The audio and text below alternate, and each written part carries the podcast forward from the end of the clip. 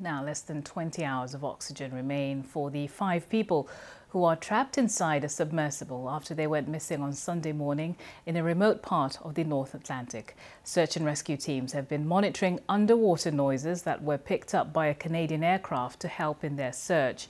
The Coast Guard officials say that hearing those signals has raised hopes. The ships and aircraft have a vast area to search. The sub arrived here on Sunday and began its dive to the Titanic wreck at 8 a.m. It was less than two hours later that contact was lost. They should have been underwater for no more than eight hours. Just remember, the space that they're in is no bigger than a transit van. Well, in the last few hours, we've heard more from the Boston Coast Guard about those noises. Take a listen. When you're in the middle of a search and rescue case, you always have hope. That's, that's why we're doing what we do. Um, with respect to the noises specifically, we, we don't know what they are. Uh, to be frank with you, um, we, the, the P3 detected noises. That's why they're up there. That's why they're doing what they're doing. That's why they put sonar buoys in the water. Um, the good news is, what I can tell you is we're searching in the area where the noises were detected, and we'll continue to do so. And we, we hope um, that when we're able to get additional ROVs, which will be there in the morning, the intent will be to continue to search um, in those areas where the noises were detected, and if they're continuing to be detected, and then put additional ROVs down in the last known position where the search was originally taking place. So that's what we heard from the Coast Guard earlier. My colleague Carl Nasman is in Boston for us now. Carl, there are thousands and thousands of people following this story, hoping for some good news. Just bring us up to speed with the latest. Yeah, well, we heard that press conference a bit earlier today and some information being confirmed about those important noises that were detected. And this was yesterday, Tuesday, and even into Wednesday morning. Some noises detected by Canadian officials, and these are coming from these sonar buoys, uh, listening devices that are floating in the water, and signals then being sent up to those planes. Very crucially, they don't know what these sounds are, where they're coming from. But as we heard, it's giving them hope. And so this is uh, sound samples now being sent to experts at the U.S. Navy. They're being analyzed. They are rushing to try to figure out uh, what these noises might be, if they match any kind of patterns uh, coming from humans or potentially coming from that vessel that's gone missing. And as we heard there uh, from the press conference, they've now redeployed some ROVs or remote operated vehicles. These are kind of underwater drones, and they're now conducting the search there. So given the time constraints that are left, as you said, less than 20 hours now left of air, it's crucial that at least these search teams have a focal point. And that's what they said. They, they now have somewhere to search. The search area has expanded. Yesterday was the size of Connecticut. Now it's twice the size of Connecticut. So having at least some point where they can redeploy and put their resources, that's very crucial for this operation. And um, as you say there, the search area has been somewhat narrowed down because uh, the protocol and why there is hope with hearing those noises is that uh, the people in this sub would have known to bang on it every 30 minutes for three minutes, and that's a sign of distress. That's why there's hope about this. But just how much is it changing um, the search operation that they have an area to focus on based on those sound signals? Well, the search uh, efforts and the rescue efforts are expanding really by the hour, and we've heard of multiple ships now heading out to sea. There are currently five vessels in the area. That will uh, be increased by 10 more in the coming hours.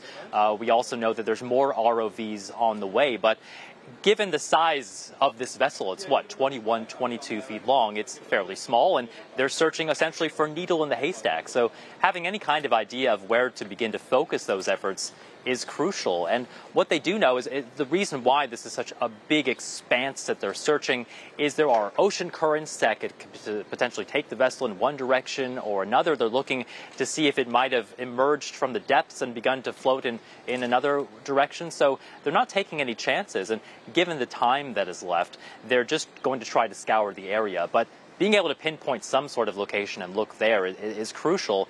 And as we heard multiple times, it, it is giving some form of hope now to these search teams. All right, Carl, thank you very much. Carl Nasman in Boston there for us.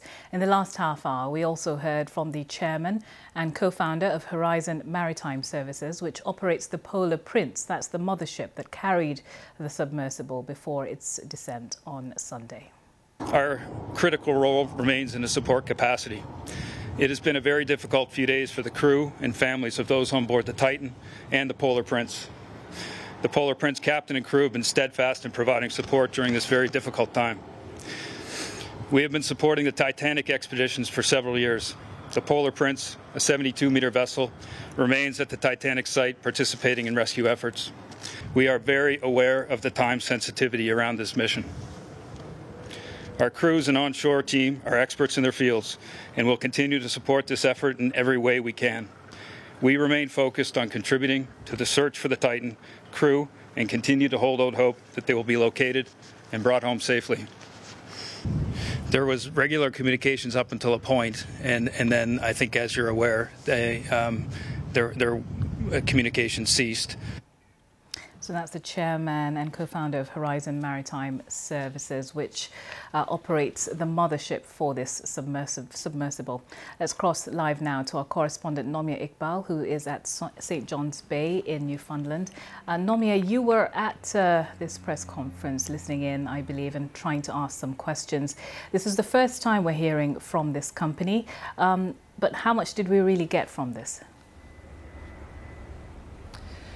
Yes, this is the first time they've spoken since the submersible went missing. And uh, Sean Leet, as you mentioned there, the chairman, also accompanied by uh, Chief Mi'sel Joe, who is the First Nation chief that works for the company. I have to say, when they came out, they looked really nervous. Uh, they read out a statement. Uh, they appeared really emotional. Obviously, uh, this search has taken a huge toll on everybody involved. They are in close contact with the families, is what they said. And you have the press pack all of us here crowded here to ask them lots of questions. Um, one of the main questions I that, that we certainly wanted to, to ask them was: um, Are the families on board? Are they involved in the search?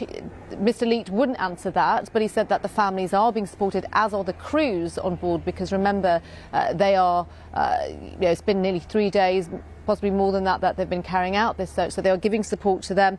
The other key question also is this delay. So uh, when, so just to remind, as you said there, uh, the Polar Prince transported the vessel to the diving area, and it was one hour and 45 minutes into this two-hour dive that all contact was lost. But there was a delay of four hours and 21 minutes of when the Coast Guard was informed by the Polar Prince. So questions were being asked about what was that delay? Why was there such a long delay? But Mr. Leet was very, very adamant about in the way that he answered. He said all protocols were followed. The other question that, that we asked as well was about the relationship that uh, the company has with OceanGate. They leased Polar Prince to OceanGate, and there are questions, as we know, being asked about uh, the safety concerns regarding uh, the Titan and questions you know that OceanGate are facing over that. We, we put that to Mr. Leet, and he said that they you know they were proud to work with OceanGate. He didn't give away too many details, uh, but I think you know as I say, the main thing that that, that we did get from him is that. Um, the families uh, are you know, being well supported, the crews are being well supported, and they very much, like all the rescue rescues involved, consider this still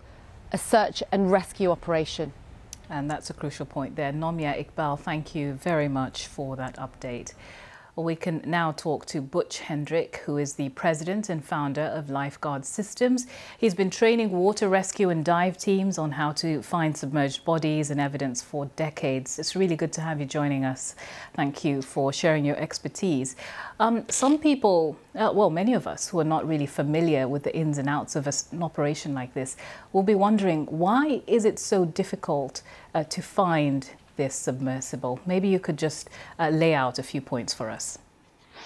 Yes, first of all, the they began with a surface search as, as soon as they possibly could get there, and that obviously came up with nothing to be found. And those those pilots and those crews are very good at searching for small items at the surface for, for disasters. Next is the fact that it's it's 12,500 feet below the water you have to have a, a physical object or a side scan sonar capability to be able to search within at least 500 feet of the bottom. These are areas that we have never had to work in before. So, I mean, that, that does bring to mind just how difficult it is because of the location. But uh, some might also wonder why there's no, there's nothing on the sub that could transmit its location. Is, is that normal practice? I can't say if it's normal or not, but it certainly would be unusual to, to me, and I've said it many times, there should have been some sort of a transponder that would have emergency sent out a signal continuously for at least 100 hours, just saying, Here I am. Just a beacon that our military, Coast Guard, even some of the fishing vessels would have been able to make contact with and said, We're receiving a signal. Here's where the general area something closer to a mile by a mile, not a 700 miles by 700 miles. Mm. And we've heard from the Coast Guard that the search area is now twice the size of Connecticut. That's more than 5,000 square miles.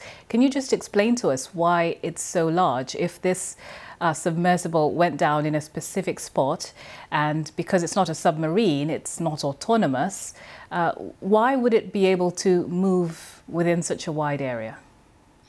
What the Coast Guard would have been doing immediately upon arrival they'd have been looking at the weather conditions at least 24 hours prior to the submersible entering the water.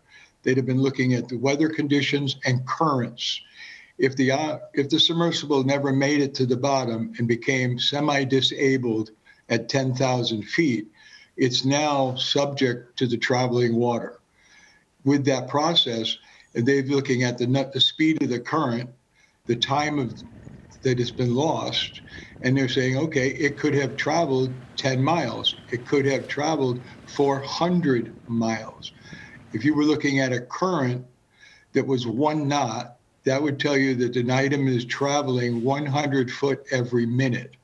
If the current out there is at six to eight knots, it's moving at 600 to 800 foot every minute. The Coast Guard will have already figured out by putting in their own transponder tracker buoys what the current is doing, how it's traveling, and when it backfeeds. And they're searching every part of the area that they possibly can based on what the currents are doing and where a semi buoyant object could have traveled at 10,000 feet below the surface.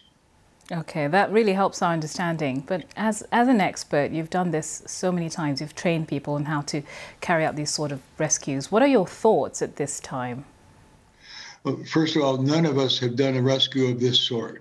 We're used to doing things shallower, looking for human bodies, evidence, airplanes, things of that sort.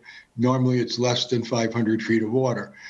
Here, in order to move a side scan sonar unit, which they have available, they have to have minimum 15,000 foot of cable. It's 12,500 foot below the surface. It can't simply be straight down. It has to be at an angle. So our submersible is here. In order for the side scan sonar to see it, it has to track from an angle. They're looking at a minimum of 15,000 foot of cable. And now, how do you tow that? How do you keep it 100 feet off the bottom? And then the entanglement problems.